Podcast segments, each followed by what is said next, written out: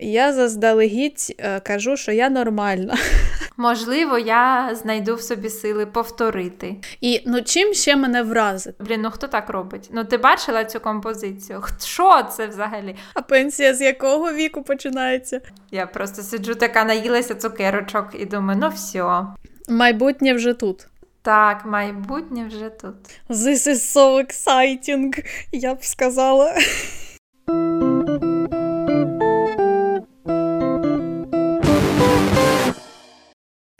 Всім привіт! Це подкаст Оті дві з отих двох я Іра. А я Олена. І це друга частина нашого епізоду про підсумки року. Якщо ви не чули нашу першу частину, то ну, найкращий спосіб це підіть, послухайте.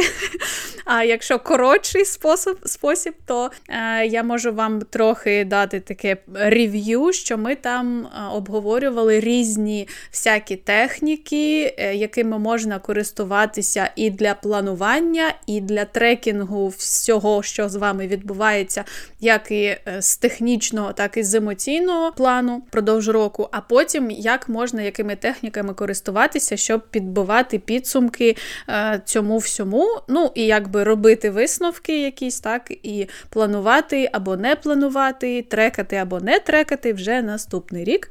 От Це плюс-мінус, е, що ми обговорювали в минулому, в минулій частині цього епізоду. В цій частині ми поговоримо про наші особисті підсумки 2021 року. Хоча спочатку я нагадаю про інстаграм, який у нас є. Він називається Оці дві подкаст. Ви можете знайти його в пошуку, або ви можете тицнути на посилання в описі. І приходьте туди, підписуйтесь, пишіть нам в Директ, що думаєте, пишіть в коментарях про свої підсумки, або взагалі, що ви думаєте стосовно цієї теми. Якщо ви зараз слухаєте нас десь на Ютубі, то підписуйтесь теж туди. Ставте лайки, дизлайки, якщо вони ще є на Ютубі. Там, здається, їх відміняють. От Коментарі, і е, ну, це допомагає поширенню цього відоса. І якщо ви слухаєте на Apple подкастах, то ви можете ще й е, підписатися, я так розумію. А точно можете поставити нам зірочки, написати рев'ю. А на Google подкасти можете підписатися. От. Ну, в принципі, у мене все. І ми можемо переходити до, е, власне, он я вклалася в дві хвилини. Серйозно, у мене навички прогресують, нагадування про інстаграм і всі такі, всі решта. Отже, переходимо до е, обговорення нашого 2021 року. Як він у тебе пройшов? У мене не не так багато, як я більше теоретик життя. Тобто я про те, як підбивати підсумки, можу розповісти набагато більше, ніж власне підсумків свого року. Тому я навіть не знаю. Давай ти починай, мабуть. Добре.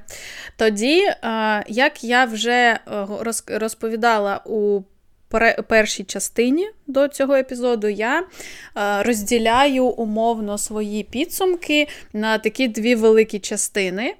Перша частина це такі умовне планування, якісь завдання, але швидше це не завдання, а ніби як тренд завдань в різних сферах. Е, я от е, підсумовуючи, як проходить процесинг цих завдань, я трохи розділила на сфери те, що відбулося зі мною е, класного, цікавого або е, результативного в різних сферах.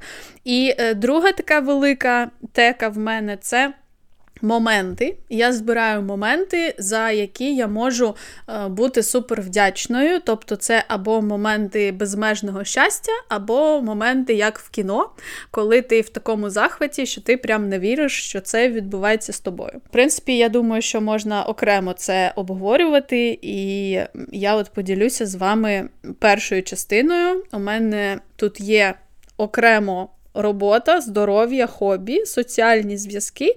І е, зовсім окремо у мене ще подорожі, тому що я на них трохи повернута. Е, до речі, що цікаво в подорожах, е, їх було е, надзвичайно складно планувати і виконувати, тому що через ковід це прям важко стало. Якщо раніше це було важко з декількох розрізів, типу там фінанси, з ким поїхати, там де взяти відпустку і все таке, то зараз ще додався ковід, що ти, в принципі, не завжди можеш кудись поїхати, куди хочеш, тому що все закрито. І незважаючи на це, для мене 2021 рік він був е, супер вдалим, тому що я побувала в п'ятьох нових країнах. В п'ятьох. Я чесно не очікувала сама. Я прям у себе в особистому інстаграмі буду писати про е, те, що е, ну, що я беру свої слова назад, і що я довбана песимістка, тому що я думала, що я сидітиму в Харкові і в Харківській області весь рік. А врешті вийшло, що я побувала в п'ятьох нових країнах. Ну, хоча вони такі трохи, знаєш, як сказати, чіт країни, тому що я була в Єгипті, була в Чорногорії, наприклад, е, в яких вже всі, мені здається, люди були, тому що в Єгипет поїхати це взагалі найпростіше, що можна зробити. Але тим не менш, я раніше там не була, але хотіла, і от я з'їздила в Емірати, в Єгипет, в Чорногорію, в Хорватію і в Португалію, яку я можу е, витягнути ідею з підсумків цього року, що останнім часом е, у мене закрадаються думки, що е, ну, я вже багато чого бачила, багато де була на різних континентах, в різних культурах, в різних природних середовищах. І ну, чим ще мене вразити? Такий же літак, такі ж люди, така ж там плюс-мінус їжа, такі ж атракції, там ля-ля-ля, те ж саме море, ну це все, що воно, в принципі, е, в один момент е, такий рубіж, коли вже ти приїжджаєш, і там все те саме, що ти вже бачив. Але е, для мене він поки не настав, незважаючи на те, що станом на зараз е, у мене 29 країн, але ніт. Взагалі, от просто в кожній подорожі відбувається безліч всього цікавого, і просто я бачу безліч всяких нових штук, які вражають, які надихають, які дивують. І оце, чесно кажучи, у мене щодо подорожей, мені здається, що до кінця життя я отак буду їздити, і воно мене буде вражати. Але станом на зараз отакі підсумки. Мені здається, що я. Так можу їздити по Каталонії. Ну, Це дуже дивно, але навіть до того, як все закрилося, мені було супер цікаво їздити якимись невеличкими містами Каталонії, тому що я дуже люблю цей весь середньовічний вайб. Я люблю етнографічні музеї. В будь-якій дірі я знайду собі етнографічний музей і буду там щаслива. Тому, е, коротше, мої подорожі е, включали Рим в цьому році, в якому з якого я повернулася, типу, три дні тому, і це був такий 4, 5, 6 днів подорож. І дуже-дуже багато міст у Каталонії, Іспанії, там поруч з Каталонією, які вам нічого не скажуть, тому що я не знаю, чи є сенс перераховувати, що от я вперше була в Керальпсі, а ще я була в Ріпої, а ще я була в Сераті, а ще там щось. Ну, але це дуже класні такі маленькі міста. Мені здається, що частина з них недооцінена. Я дуже люблю цей електричковий туризм, коли там на потягом за годину можна опинитися в якомусь іншому місті. Mm-hmm. І ще, до речі, в цьому році, мені здається, вперше я була в горах на такому ну, хайкінгу. Можливо, не вперше в горах, але в принципі таких європейських горах 100%. І це був цікавий новий досвід хайкінгу. Я виявила, що я ще менш витривала, ніж я навіть думала. Переживала якісь ці моменти другого дихання, переживала їх з трекінгом, тобто зі смарт-годинником, який мені показував, що в тебе зараз зупиниться серце, куди ти преш, куди ти преш, сядь, посидь, казав мені мій годинник. Ну, коротше, це було дуже красиво, дуже цікаво. Я зрозуміла, що, хоча гори це, типу, просто неймовірно красиво, але я зовсім інші відчуття отримую, наприклад, в лісі, тому що прогулянка і хайкінг в лісі мені дають відчуття такого єднання з природою. Супер банально це звучить, але це правда. І я відчуваю себе такою частинкою екосистеми, яка крокує по своїх маленьких справах разом з комашками, там білочками і усіма іншими. Ну, а в горах вони такі величезні, типу, я така маленька, вони можуть зі мною там зробити все, що захочуть. Я розумію, що ліс теж може зробити зі мною все, що захоче, і ліс теж може бути небезпечним, але чомусь.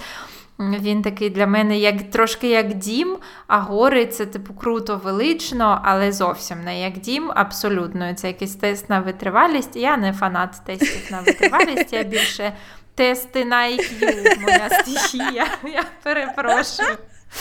Ну і коротше, от. Але це був ну, насправді дуже класний досвід, дуже красиві краєвиди, і, можливо, можливо, я знайду в собі сили повторити це. У мене, до речі, був приблизно такий самий досвід в одній подорожі, з якої я теж нещодавно повернулася.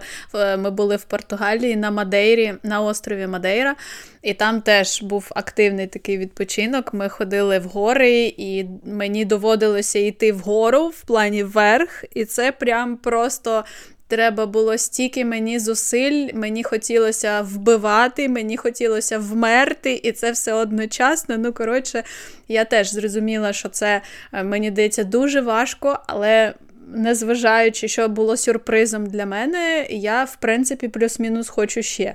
Тому подорожі вони реально. Іноді в такому е, екстремальному плані, але відкривають е, тебе тобі тебе відкривають. І це прикольно. Плюс щодо подорожей, у мене ще ну, настільки контраст був, що ми були в Дубаї, наприклад, а Дубай це ну, просто е, зовсім він відрізняється від всього, що він одночасно і схожий на все, що ти бачив, і одночасно відрізняється абсолютно від цього, що ти від всього, що ти бачив. В Єгипті ми були в стародавньому місті Луксор. В Чорногорії, в Хорватії це був е, надзвичайно прекрасний такий е, морський е, відпочинок, який з неймовірною природою, але такий на релаксі. Знаєш, і оця Мадейра активна, хайкінгова теж. І це прям отакий контраст, який ну просто вибухає мозок у тебе. Якщо поставити їх один за одним, то це прям вау. Ти ну, ніби бачиш світ в усьому його різноманітті, і це просто е, ну, серйозно, воно дуже надихає. Я, до речі, подумала про те, що ти кажеш, що подорожі відкривають тобі і тебе. У мене теж було таке відчуття, і ще в мене була думка от з цими горами, що. В мене ніби є як дві такі коробочки в голові, і в одній лежить те, що мені або подобається, або теоретично може сподобатися. А в іншій те, що мені не сподобається ніколи, бо я ж не така людина, якась інша людина. Mm-hmm. І коротше, в мене є враження, що до свого віку, вже підстаркуватого, скажу я вам, до свого підстаркуватого віку я тупо перебрала першу коробочку. Ну, Тобто я спробувала вже все, що мені потенційно могло сподобатися. Ну і щось з цього мені дійсно сподобалося, щось ні. І я, типу, ходжу по колу, а в... оскільки я змінилася, світ змінився, все змінилося, обставини там змінилися, то вже час брати оцю е, цю валізу з речами, яких я типу не люблю, і от дивитися на них, тому що там теж є неочікувані сюрпризи і скарби. Тому я думаю, що наступного року може я буду робити щось, що я теоретично не люблю, і е, віднаходити нові експірієнси. This is so exciting, я б сказала. Будеш ділитися з нами. Гаразд. Тоді наступний у нас, е, ну, у мене е, наступна сфера, яка у мене доволі довго була в такому стані киселю. Я не знаю.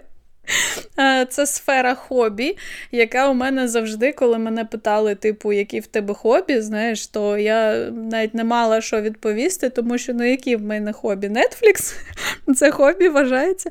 От, І ми створили подкаст, і це просто, я не знаю, це вибух мозку, і я, я не перестану наголошувати на тому, що люди, якщо у вас є хоча б ну, маленька, малесенька крахатулічка підозри, що вам подобається щось креативити ну, в будь-якому напрямку, неважливо там подкасти, відоси, малювати, вигадувати театральні постановки, або, я не знаю, там квести для друзів робити, то просто це робіть, тому що це дає таку неймовірну кількість енергії і натхнення.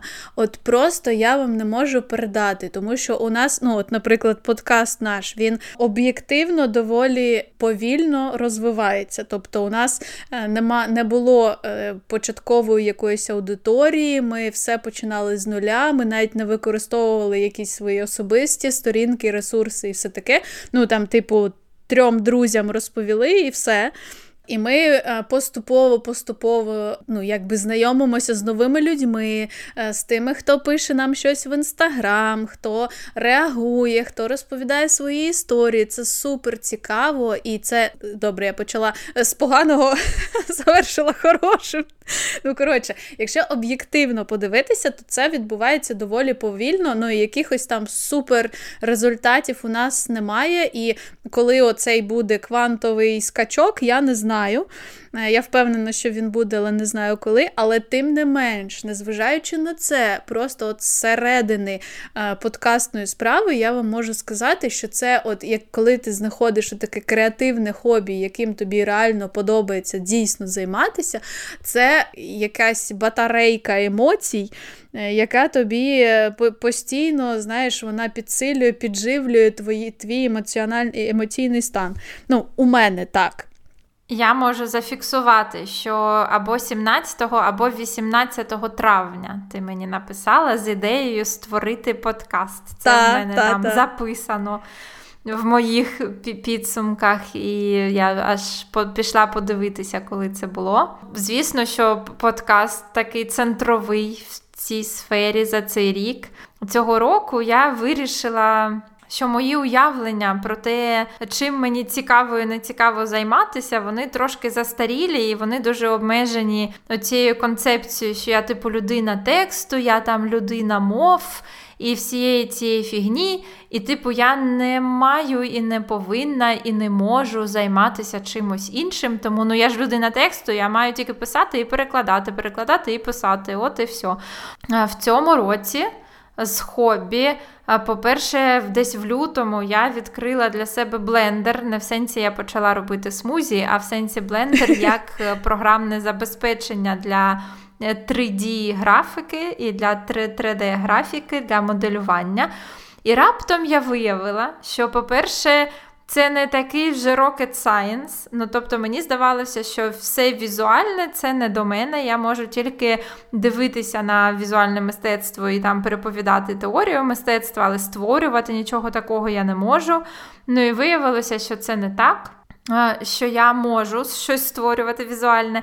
По-друге, виявилося, що в мене нема жодного багажу травматичного пов'язаного з графікою. Ну, в сенсі, в мене нема відчуття, що коли я там собі роблю будиночок казковий 3D у блендері, то поруч зі мною сидить просто уся історія світового мистецтва від Мікеланджело до Кандінського, і надивляться на це і думають, блін, ну хто так робить? Ну, ти бачила цю композицію? Що це взагалі? Тобто. Про тексти в мене так іноді буває, коли я щось пишу, і я просто відчуваю що, блін, ну от Набоков такої б херні не зробив. Серйозно.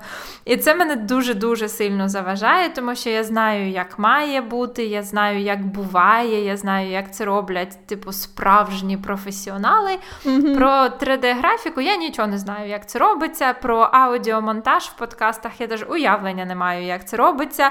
Не сидить наді мною ані Курт Кобейн, ані Ханс Циммер, ані інші авторитети у цих галузях, і тому я роблю помилки. роблю якусь херню, переробляю, беруся за якісь речі, які занадто для мене складні, і потім виявляю свої обмеження, але це мене тільки якось там підстягує і мотивує. Ну і коротше. Іноді це на, насправді цікаво взятися за абсолютно не свою сферу, тому що жодного тиску тут нема, жодних очікувань. Я і не думала, що я маю, типу, вміти це робити.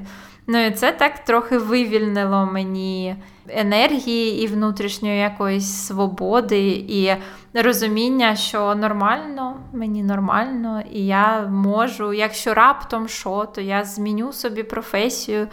І все нормально, і ще побачите мене аніматором в Піксарі на пенсії.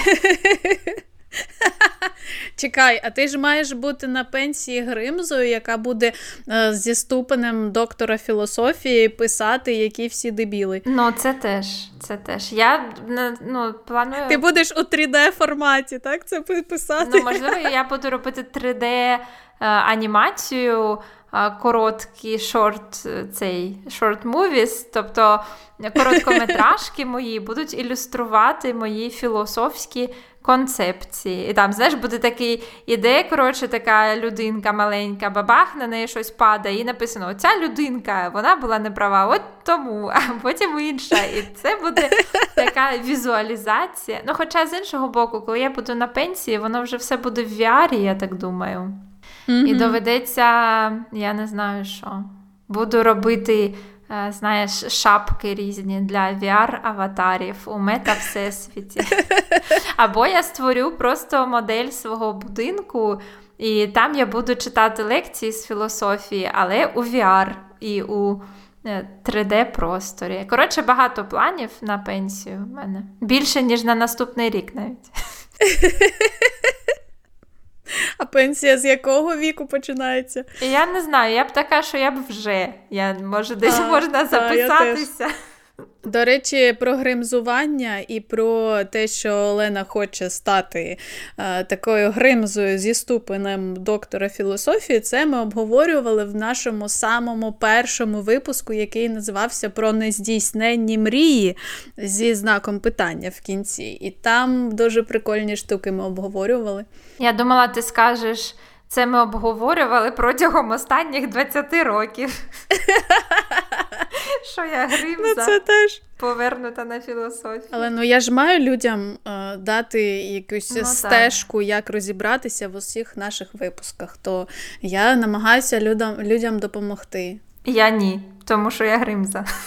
До речі, цікаво буде через рік, до речі, там от в травні переслухати найперший наш випуск і побачити, ну, почути, наскільки відрізняється. І жахнутися якості монтажу, і тому як тремтить голос мій, тому що я думала, о Боже, я зараз ляпну якусь чуш.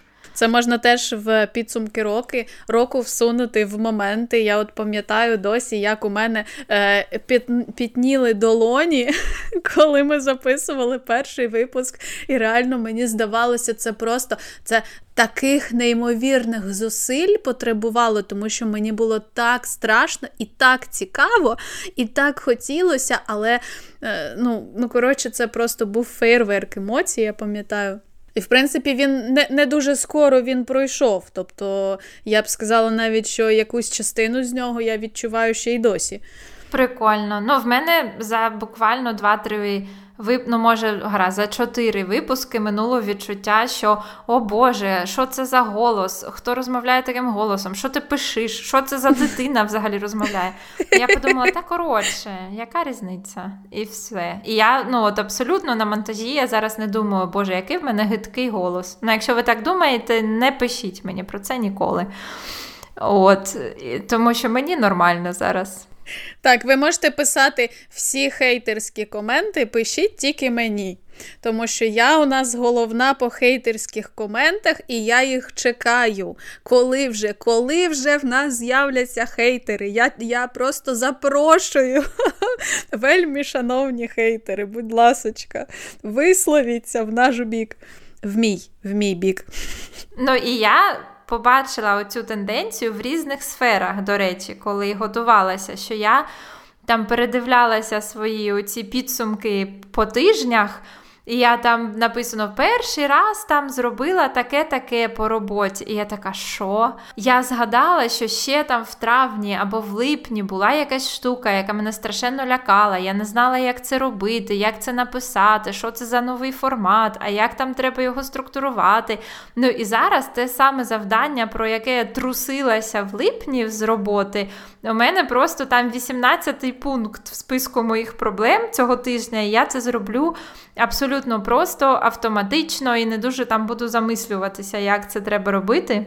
І це просто якась магія, що я півроку тому там ледь не помирала від переляку. А зараз це просто одне з завдань. Абсолютно просто хірак-хірак і опублікувати. Магія практики. Отак. Е, далі у мене, е, що цікаво, у мене є момент, ну, така тека зі здоров'ям, але тут е, один нецікавий пункт про те, що я схудла, він такий трохи. Ну, я не думаю, що вам буде сильно цікаво те, те почути вам всім. А от що цікаво, то я вам можу розказати, що вже майже рік. От на початку січня буде рік, коли я відмовилася повністю від цукру в своєму раціоні. Я це зробила е, свідомо, тому що перше, я у мене є адикція до всяких таких солодких штук, типу тортики, там е, плюшечки, печенюшечки, оце все. Я постійно раніше заїдала, все я заїдала і цими от саме тортиками. І коли мені сумно, і коли я молодець, і коли мені весело, і коли щось відсвяткувати, у мене оце завжди був тортик. Ну я розуміла просто, що нічого здорового в цьому нема. Ну, Тому що я розумію, є люди, які спокійно ставляться до солодкого і їдять там на день народження, знаєш, тортик раз на два місяці. А у мене було зовсім не так. і Я розуміла, що це е, має колись скінчитися. А оскільки у мене такий підхід, типу, що я не можу зменшити, але я можу відмовитися, то я вирішила просто відмовитися, в принципі, від цукру, не від солодкого як такого, тобто я їм фрукти, там, не знаю, якісь е, батончики з фініків без цукру. Я оце все їм. Але що цікаво, я помітила, що коли ти е, відмовляєшся від цукру, який є дуже сильним таким, ну, як стимулятором смаковим, так? ти, в принципі, починаєш відчувати набагато в набагато більших речах солодкий смак, коли у тебе ну, якось рецептори не забиті, або там, коли той цукор, знаєш, не е, не б'є їх постійно своїм оцим навантаженням суперсолодким, я почала там молоко, наприклад, воно суперсолодке. От прям просто смак молока, він надзвичайно солодкий. Або там бувають деякі види дині, сорти. От літні дині, такі запашні, знаєш, які я просто тупо не можу їсти, бо я їх я їм, і вона настільки солодка, що вона ні, ніби як цукерка, її хочеться запити. Просто коли от мозок вирішив для себе, якось там зрозумів, що все, ніяких тортиків, е, шоколадочок, вже все нічого ми не їмо. То е, ну, перший час я ще купувала досить часто протеїнові батончики без цукру. Вони з якимось підсолоджувачем, але без цукру. Тобто вони мають такий ледве-ледве солодкий смак. Ну, типу, як щоб замінити оцю свою тягу до солодкого. Але потім я і це перестала робити просто ну, якби органічно, тому що ну, просто перестало хотітися. Ну, Нема солодкого, нема солодкого. Тому я зараз ну, в контексті солодкого е, розмірковую швидше про банани, ніж про якісь е, штуки з замінниками цукру. Але ще що головне, що я вичитала, що цукор е, негативно впливає на інтелектуальні властивості, тобто ну, він якби е, в от такий кристалічний білий цукор, який рафінований і який всі використовують, він е, ну, не допомагає мозку працювати, а навпаки, заважає, ну, на відміну від е, фруктози, наприклад, у фруктах. Ну, Як вуглеводи потрібні так, для того, щоб мозок працював. Мої цукерочки, які я з'їла, вони засуджують цю думку. Ну, але можливо, так, я не знаю. Я просто сиджу така, наїлася цукерочок і думаю, ну все. Приношу вибачення цукерочкам, і я абсолютно ніколи не агітую в жодному разі. Просто е, от ще як е, 8 років тому, 8 з половиною, вже я відмовилася від м'яса, і я от 8 з половиною років у мене натренована навичка ніколи нікого не агітувати ні до чого. От ви угу, у вас так, своє життя, знаєш, і якби ви там самі розбирайтеся, бо. І свої цукерочки. Свої цукерочки, у вас там свої стосунки з цукерочками.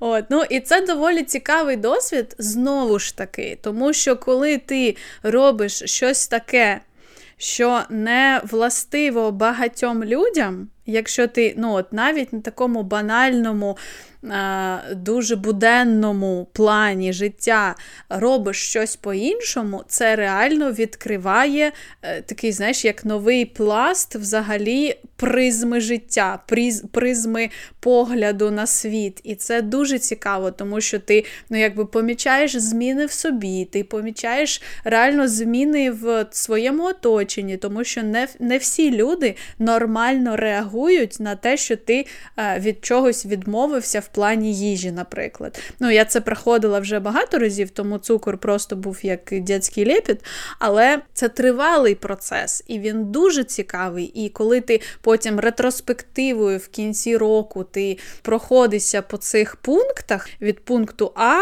до пункту Б, але через багато там е, пунктів А з половиною, А три чверті і все таке. І воно дуже цікаво, навіть от на такому буденному рівні. Так, цікаво. З приводу здоров'я я можу розповісти, як я сто разів ходила до стоматолога, але теж мені здається, це не найцікавіший контент. Цікаво, що з один цих заходів до стоматолога закінчився тим, що я тиждень мене боліло все, що тільки могло боліти. Я дуже багато відрефлексувала взагалі свої стосунки з фізичним болем, свою оцінку фізичного болю, ну те, що відчуття, що так не має бути, що це несправедливо, або навпаки, що це справедливо, що я, значить, щось зробила не так. Якщо мені боляче, то це за щось. Ну і коротше, дуже багато трешаку є в голові, і якщо б його не пережовувати, а просто відчувати те, що тобі випало відчувати протягом тижня, при тому, що я не маю алергії, наприклад, на знеболювальні, я можу спокійно собі жерти знеболювальні. Ну, але це був дуже цікавий експеримент, і я в, вже в сотий раз замислилася над тим, що ці переконання про те, як має бути, або що зло воно дається тільки тим, хто погано себе поводив. mm Ну і коротше, заслужено. Так, заслужено. Я нібито вже стільки разів там прибирала в, цьо, в цій частині свого мозку. І воно все одно там десь накопичується, і потім починається. mm Ще в мене був прекрасний досвід, коли я показувала горло у веб-камеру, тому що я вирішила протестувати нашу онлайн-медицину. І я розповідала про те, що в мене болить горло і зник голос. І щоб виявити, чи в мене не ангіна, мені довелося посвітити ліхтариком собі в горло і показати його у веб-камеру. Це було дуже дивно. Але це спрацювало. Я отримала свої рецепти онлайн, їх з ними пішла. Майбутнє вже тут. Так, майбутнє вже тут. Якщо б тобі е, ці ліки від горла ще привіз дрон з Амазону, то це просто було б супер епік. До речі, знаєш, я думаю, от реально ж є люди, які постійно дуже зайняті. От, ну, об'єктивно, у них купа, купа, куп справ, і вони весь час щось роблять. Тобто у них реально тупо немає часу. Не те, що там на щоденну рефлексію якусь глибоку, а просто ну, трохи замислитись над тим, що вони відчувають. І от уявляєш, що якщо у тебе, наприклад, ну, багато е, часу і зусиль іде на рефлексію і на відстежування своїх, е, ну, свого життя, емоцій, думок і всякого трешаку в голові, то е, і і те ти розумієш, що там ще працювати і працювати з тим тришаком, тому що ну, щоб його впорядкувати, там треба ще е, години і години роботи над собою, роки і роки. От, А є ж люди, у яких е, об'єктивно немає такої можливості, от прямо зараз. Я думаю, що тут є дуже багато випадків, тому що, по-перше, є люди, у яких нема на це часу, але їхня потреба нагальна не в тому, щоб рефлексувати, а в тому, щоб виспатися. Тобто, якщо собі уявити там людину, яка в якої кілька дітей, там хворі родичі старшого покоління. І робота, то там ще почекайте. Там треба поїсти, поспати, і вже життя покращиться просто x 10 з іншого боку, є просто люди, які народилися з більш здоровим, е, я не знаю, гормональним фоном, з більш здоровою психікою, ніж я, і вони не потребують цього постійного прибирання. Ну, це як знаєш, є міста, в яких постійно наносить пилюки з вікна, і ти, блін, витираєш, витираєш, витираєш, і воно все в пилюці постійно. Ну, от мені здається, що в мене десь так влаштована психіка, і якщо я її не регулюю, то вона сама не регулюється, на жаль. Я б дуже хотіла бути, ну насправді не дуже. Але я хотіла сказати, що я б хотіла бути здоровою, повною енергії, екстраверткою і сангвініком, і потім я собі це уявила і подумала, та нахер треба. Так от, ну, а є ж люди просто здоровіші, ну тобто вони ну, вони нормальні від народження, і їм цього не треба, воно там все рефлексується і вкладається у штабіля mm просто протягом життя. Так що невідомо. Та невідомо. Ми знов трохи відійшли від теми. Проте, якщо це не перший випуск, який ви слухаєте, я думаю, що ви вже трохи звикли, що нас трохи заносить.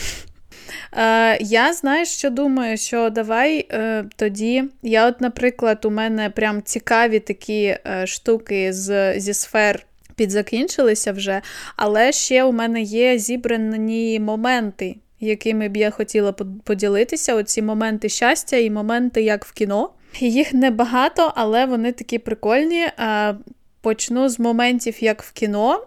Ми коли були в Дубаї, ну от трохи контексту Дубаю, це як я його побачила, місто, в якому нема нічого дубайського, тобто все, що там є, воно все імпортне е, в прямому і в переносному е, сенсі. Тобто в е, магазинах, я не знаю, може менше 1% товарів, які вироблені в Еміратах, а все інше це імпортна продукція. І так само з усім, що відбувається в Дубаї. Всі хмарочоси, всі машини, всі традиції, там, я не знаю, того шопінгу маркетингу, ставлення персоналу до гостей, міста і всі розваги, все це імпортоване таке враження, що вони відіслали, знаєш, по всьому світі своїх е, шпіонів, якихось вони там надивилися всього найкращого цікавого і привезли в Дубай, і оце створюють прям таке е, скупчення всього класного, що їм сподобалося в світі.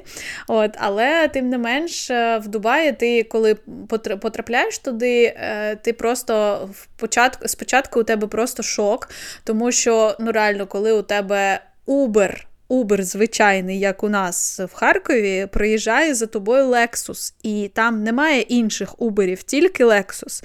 А, ще Infinity є, я перепрошую. От, І ти такий, типу, в смислі Lexus? От, І це ну, дуже е, дуже вражає, і кількість всяких е, Мозераті, Феррарі, і Порше, і Бентлі, і всіх таких ти десятками їх бачиш на день. Десятками. Серйозно, я зараз не перебільшую. Тебе це змушує якби переоцінити трохи свої життєві досягнення і взагалі свої якісь е, цілі життєві, особливо в фінансовому плані. От, І а, такий трохи ти ходиш, ніби як в кіно, от реально по всьому Дубаю. Але що мене найбільше вразило, там Оцей Dubai Mall це найбільший торгівельний центр в світі, і там є декілька, е, ну, звичайно, декілька е, в нього як частин, і є частина ну, з мас-маркетом, там з H&M, з Зарою, там всяке таке. А є частина, е, ну, в якій знаходяться всі luxury магазини, ну, там всі супербренди, супердорогі, діамантові, годинникові, всі крамниці. І якщо ти, наприклад, ти викликав Uber до своєї, до, до цієї частини, там, де luxury бренди, то ти виходиш крізь такі а, золоті, красиві двері, тобі на виході пропонують безкоштовну водичку, а, крем для рук. Антисептик, каву, ну просто тому, що ти якби їх віп-клієнт. Вони не питають, з якого магазину ти вийшов і що ти купив. Е, вони просто тобі це пропонують. Ну, от реально, ніби як ти уявляєш себе, як знаєш, з якогось там е, лондонського Херотсу виходиш, або що там в Нью-Йорку, який там Блумінгсдейл, чи як він називається, цей най, най, найтоповіший а, універмаг, так? Як його назвати. Я не шарю. От, Ну, коротше, і ти такий виходиш, тобі е, швейцар відчиняє двері, і ти з пакунками навіть з H&M виходиш, він бере у тебе пакунки, питає, яка машина на тебе чекає, підходить до того Lexus Uber, відкриває багажник, складає твої пакунки, закриває багажник, відчиняє перед, перед тобою дверцята автівки твого Uber, і ти такий просто як як довбаний король. Знаєш? Як мільйонер якийсь. І це мене так сильно вразило. Просто що, ну, ну блін, ну серйозно, от я просто як в кіно. Хоча, от е, в Дубаї, до речі, ще був такий момент, як в кіно, коли ми підіймалися на е, верхній поверх Бурдж Халіфи. Е, ну, Станом на зараз це найвища будівля світу. Прям крутіше вже нема куди. І ти от просто ти платиш гроші, звичайні свої гроші, як у всіх, але ти сідаєш в той ліфт, і він тебе там за півтори хвилини підіймає на 147-й поверх ну або за скількись там, я не пам'ятаю, за 70 секунд, мені здається, і ти прям такий виходиш, і ти на вершині світу, знаєш, і просто під тобою оці всі мурашки, і от е, люди, машини, там, до речі, до, досить добре видно, що відбувається на землі з висоти 147-го поверху. Чесно, я не очікувала цього, я думала, там нічого не видно буде, а воно все нормально видно. От, І ти такий виходиш зустрічати захід сонця. І це теж як в кіно, прям дуже прикольно. У мене цього року було. Ще кілька моментів якихось як в кіно, проблем як в кіно. Ну, тобто, я не знаю, як це пояснити, але коли ставалося щось не дуже добре, про що я не розповім вам в подкасті, ну, якісь проблеми або конфлікти, або дискусії або ще щось, я думала, блін, я як в кіно. Тобто я як там в психологічній драмі, або драмі про стосунки, або драмі про дружбу. І що це відбувається? Ну і це було дуже дивне відчуття, тому що воно було реально як в кіно. І навіть іноді я думала, це що, я вже така доросла, що мені оце доведеться зараз вирішувати. Ну ладно, гаразд. Ну, але це було прикольно теж. Тобто кіно в різних жанрів, виявляється. Так. Буває. До речі, от зараз у мене осяяння, що я реально ці моменти, як в кіно, сприймаю тільки в позитивному ключі. Тобто, я, коли щось погане відбувається, і у мене немає ніколи асоціацій з кіно. Хоча я дивлюся, е, сумне кіно теж і всяке драматичне. От у мене інший момент, е, як в кіно, це теж от на Мадейрі нещодавно було. Ми займалися каньйонінгом. Це така штука, коли ти приходиш в каньйон гірської річки, на тебе натягають е, гідрокостюм, і ти такий, типу, по цій річці річці спускаєшся всередині води, там вона плюс 9, і е, спускаєшся на мотузці там з деяких е, штук, з деяких штук стрибаєш в воду. Ну, коротше, таке, знаєш, типу, як в кіно про е, пригоди якісь. І от у мене за одразу така клац, асоціація, що це як в кіно там з Томом Крузом умовним. А коли ти сидиш в аеропорту, наприклад, вже не спав е, добу, і ти такий е, дуже втомився, і таке теж в кіно показують. Ну, насправді, коли там, я не знаю, щось вони застрягли десь, знаєш, або там щось іде не так. Але у мене немає асоціації. У мене як в кіно, це тільки позитив. А ще до моментів я от е, почала дуже ну, в таку окрему, дуже таку, знаєш, яскраву оздоблену коробочку складати моменти безмежного щастя, які абсолютно рандомні на рівному місці і ну, якби можуть відбуватися з ким завгодно абсолютно без жодних зусиль. В Дубаї кожен може відчути себе як в кіно, знаєш, або в Чорногорському каньйоні ріки Тара, який там другий за висотою в Європі, і він просто неймовірний. Ти виходиш, і прям все натхнення світу на тебе не спадає, і ти такий, о, так, це щастя. Це кожен може, знаєш. А от, наприклад, коли ти пливеш на байдарці, в тебе шпарить сонце, і ти такий гребеш. І у тебе музичка, і навколо друзі, але вони десь там поділися, ти такий пливеш, такий е, цим цим веслом, раз, два, раз, два, і вже задовбався грести, і скільки можна, але музичка і природа, і нібито вона звичайна харківська річка, але воно так ось як якось от заходить. от тобі прям в ті струни, що треба. І ти такий кайф, прям да. Я втомився грести, але це кайф. Прям ой, музичка така кльова, яка ж от, от саме ця пісня, от саме в цей момент потрібна була. знаєш. І от я такі моменти ще збираю, які ну, нібито дуже прозаїчні, але ти прям от і я навіть спонукаю себе, знаєш, щастя, оце якби відчувати сильніше і запам'ятати, що як прикольно відчувати щастя просто на рівному місці. В мене нема коментарів. Ну, в мене нема коментарів в тому сенсі, що я не знаю. Ну, в мене буває, що мені подобається те, що відбувається, що я задоволена, там зацікавлена там, не знаю, закохана, сповнена там ще чогось вдячності або теплоти. Ну, Але, типу, моменту от щастя, щастя, особливо просто так, в мене не буває. Ну, і мені здається, і, і, і гаразд. Зараз мені так здається. Не знаю. Мені здається, це якісь просто е, фізіологічні особливості. Можливо, так. Бувають люди, які там прокидаються з купою енергії, а ввечері втомлені, їм треба у восьмій піти спати. Бувають люди, які прокидаються такі не дуже, але в них там ввечері купа ідей. Ну і мені здається, це щось подібне. Так, я згодна.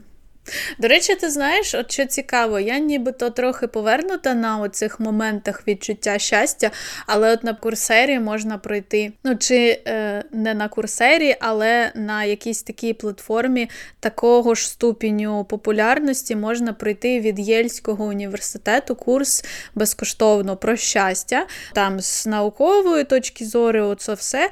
І, е, ну, І багато є таких е, доволі адекватних, професійних.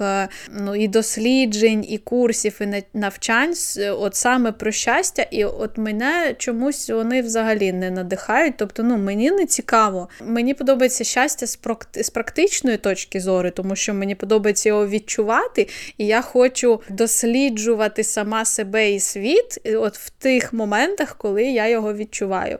І запам'ятовувати, і робити це знову, ну і якби тренувати своє відчуття щастя. Теоретичний план не цікаво.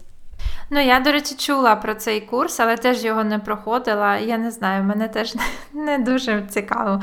Ну, тобто, мене цікавить психологічний бік, наприклад, регулювання себе в тому плані, що як не робити собі гірше тільки тим, як ти мислиш, там, як ти поводишся, які ти робиш вибори, і щоб це було як е, раціонально, ну, в сенсі, угу. як практичні поведінкові звички, так само мисленнєві звички, щоб вони були раціональні і якимось чином організовані відповідно там до цінностей, цілей, особливостей, і ще чогось. Але курс про щастя. Ну, не дуже. Я думаю, що я частково частину теорії звідти навіть можу знати, але я та сама людина, яка на першій сесії у психотерапевта починає з того, що я не хочу бути щасливою. Це не моя мета. Ну, в сенсі, якщо я буду щасливою раптом, як в якості якогось сайд-ефекту, то я абсолютно не буду жалітися, я не проти, але я тут не через це. І тепер послухайте. Ну, тобто, я з таких. У мене є ще пару моментів, але я їх розкажу в бонус треку, тому що там прям е, мені здається, що збоку це виглядає, ніби я взагалі скажена.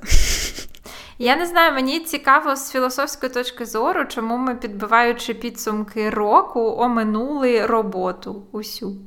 Тобто я це я не знаю навіть, як сприймати.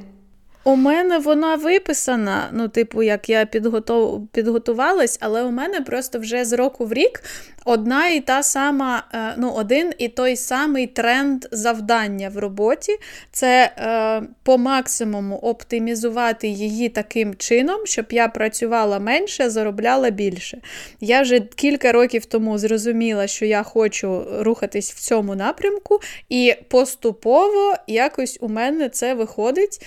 ну, Можливо, не з таким темпом, як Хотілося б мені трохи швидше це робити, але в принципі воно виходить. Тому у мене, знаєш, там галочка стоїть, просто воно виписано, але мені немає що цікаво, цікавенького розповісти. А у тебе що з роботою? По-перше, от моє позбавлення стратегії, стратегічна амністія, про яку я згадувала в попередній частині, що я вирішила, що до лютого жодних стратегій, жодного, ким ви себе бачите за 5 років, призвело до того, що нові проекти, які з'являлися протягом цієї стратегічної амністії, я взагалі не дуже парилася на, ну, в момент їхньої появи. Я просто ставила ті умови, які мені здавалися комфортними. І не думала про те, що ой, а вони раптом не погодяться, раптом що. І думала, що ну не погодяться, значить не погодяться. В мене до 1 лютого ніяких не заплановано там перемог, е, підкорень нових вершин і всього такого іншого. Ну і в результаті виявилося, що люди нормально погоджуються на мої умови, і можна було себе там сильно не притискати. Превентивно, бо я іноді думаю, це я взагалі балована. Може, мені треба бути скромнішою. Виявилося, що можна не бути скромнішою, і іншим теж нормально. Ну а з цим life-work balance, я думаю, зараз що я хочу зробити якийсь life-work blending. Я хочу налаштувати роботу так і налаштувати життя так, щоб в мене взагалі було безшовна склейка, як на обоях. Я не знаю, чому я про це подумала, про обої. Ну, тобто, щоб там не було цих швів. Я не розумію, я не можу. Я не можу оце о, зараз робоча година, а потім буде не робоча. Як люди це розрізняють? Ну, тобто, коли ти працюєш в офісі, зрозуміло, як це розрізняється. І якщо ще ввечері там їм відповідати на емейли, то можна просто показитися і потрапити до психіатра. Це ясно. Але на якихось таких фрілансерських. Е, процесах, або більш креативних, або там в академії, коли ти там наукою займаєшся. Я не, Мені не подобаються ці шви, мені не подобається знати, що от я маю працювати наступної середи, навіть якщо я буду там напівмертва з якихось психологічних чи фізіологічних причин. А коли мені захочеться попрацювати в суботу і в неділю поспіль обидва дні, то я потім буду думати, що отже я коза просрала свої єдині вихідні. Я зрозуміла, що 100% мені все одно потрібні якісь вимкнення в офлайн, типу на там 2-3 дні. І от ця поїздка до Риму там на 4 дні. Я взагалі не дивилася, що мені писали з приводу роботи за цей час. Але кінцева мета зробити це так, щоб там абсолютно був безшовний процес життя. Мені здається, дуже сильно треба любити свою роботу, щоб дозволити собі такий безшовний процес. Можливо. Я не можу сказати, що я прям люблю свою роботу. Я люблю, коли нормально все зроблено. Ну, в тому сенсі, що я люблю сферу. Ну, тобто я люблю взагалі тексти, і коли вони нормально написані. Mm-hmm. Ну, а все інше там далі є речі, які додають щось. Ну, тобто, тексти для комп'ютерних ігор я люблю набагато більше, ніж тексти для телебачення. Але з іншого боку, писати тексти в класному колективі я люблю набагато більше, ніж писати їх в поганому колективі, там, де на одне на одного кричать або пишуть якусь херню одне одному. В усіх цих критеріях їх там же ж не два і не три, а там ще є там гроші, а ще є скільки я повинна бути онлайн. Якщо я багато повинна бути онлайн, то вже вибачте, це, мабуть, не я вам потрібна. Ну і коротше, багато таких штук. І я хочу їх збалансувати. Цікаво, ніколи не думала з такого боку. Ну, я знаю людину, яка працює щодня завжди 4 години на день. А якщо вона їде е, на кудись на шашлики? Ну, я думаю, що не працює тоді, якщо вона їде на шашлики, але загалом концепція така: там 1 січня. Е, неділя, середа, коли багато роботи. Тобто, це як ідеальний формат. Звісно, не завжди він вдається, тому що іноді людина їде на шашлики, іноді там хворіє, а іноді, навпаки, там її пре, і, мабуть, він сидить більше. Я не знаю, можу спитати. Але от я подумала, що це дуже круто. Я точно не буду людиною, яка працює щодня 4 години, тому що я буду людиною, яка працює 2 дні по 12 годин, а потім день не працює. Але я насправді хочу робити оцей безшовний якийсь перехід, тому що я вже не, не можу. Мене дратує він. Дуже цікава думка. Я трохи вражена, тому що ну, це відрізняється взагалі від загальних загальнолюдських трендів, і відрізняється від новозеландських трендів, які кажуть, що давайте взагалі будемо менше працювати, ніж відпочивати. От, а... З іншого боку, якщо я можу вимкнутися на 3 години для того, щоб написати статтю то я ж можу вимкнутися на три години для того, щоб полежати на дивані, правильно? Ну тобто, право на офлайн це базове усюди, завжди. Це не значить, що я буду. Вночі відповідати комусь там на скайп, ну я і вдень не, не відповідаю одразу. Ну, Це такі штуки. І до речі, от що мене ще дуже-дуже хвилює в цьому, я ще одну знаю людину, ти теж її знаєш цю людину, е, яка здатна бути посеред вечірки підняти і говорити там про подорожі, підняти слухавку, почати відповідати про роботу, вийти, поговорити про роботу, ну, досить інтелектуально напружено, там, може, щось сталося у них покласти цю слухавку, зайти і продовжити говорити про подорожі. Без відчуття, що, типу, блін, а там же ж горить, а що ж там відбува, а може мені треба то. Ну, тобто, це оце перемикання без того, щоб, знаєш, сиджу на роботі, думаю, як я мало часу проводжу з дітьми, сиджу з дітьми, думаю, який я хіровий працівник. Ну і без оцього. Ну і це теж моя така мрія, щоб е, це безшовне перемикання відбувалося не тільки логістично, типу я відповіла там під час обіду, а ще й психологічно, щоб я потім не тягала це за собою. Ну, бо я іноді можу годинами тягати одне дурний імейл, який мене вибісив.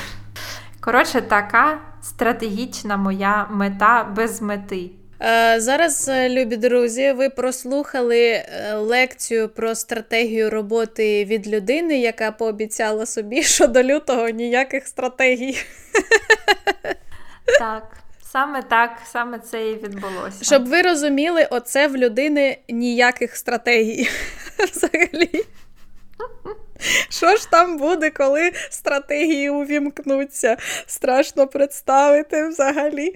Я сподіваюся, ми всі це почуємо. Так. Так, ну що, я думаю, що що вже якраз ми вклалися в той таймінг, який ми собі і планували угу. щодо другої частини, і ми поговорили про різні сфери, які, в яких можна було підбивати підсумки за рік. Тому я сподіваюся, як зазвичай, що наші е, наші оці дискутування і обговорення вони наштовхнули вас на е, рефлексію щодо себе. Ну, Тобто, щоб ви е, взагалі подумали про ваш рік і про те, які у вас були е, цікаві відкриття, які у вас були класні моменти, які не класні моменти були, і взагалі, які висновки можна з цього всього зробити. Підсумувати, проаналізувати, скоригувати свою стратегію або взагалі її якось побудувати. От, І наша мета не просто похвастатися, похизуватися тим, що я була в Дубаї, знаєте, а зовсім інша у нас мета. Тому я сподіваюся, ми досягаємо потрохи такої мети і спонукаємо вас на якісь роздуми власні про вас і про світ. Я замислилась. Ми навіть одне одну спонукаємо. Я вже все зависла і така, слухай, треба подумати ще про це. Отак. Тоді я нагадую про інстаграм оці дві подкасти, на які ви підписуєтесь, і пишіть нам всякі штуки, що ви надумали. От, А зараз ще розповім про два моменти у бонус-треку, який буде на Патреоні. І, І там, щоб ви не думали. Я заздалегідь е, кажу, що я нормальна. Просто іноді трохи емоційна. От Тоді до нових зустрічей, до речі, вже в новому році. З прийдешніми святами, так вас. Слухай, реально, так. Тоді до зустрічі в новому році. Бувайте! Бувайте!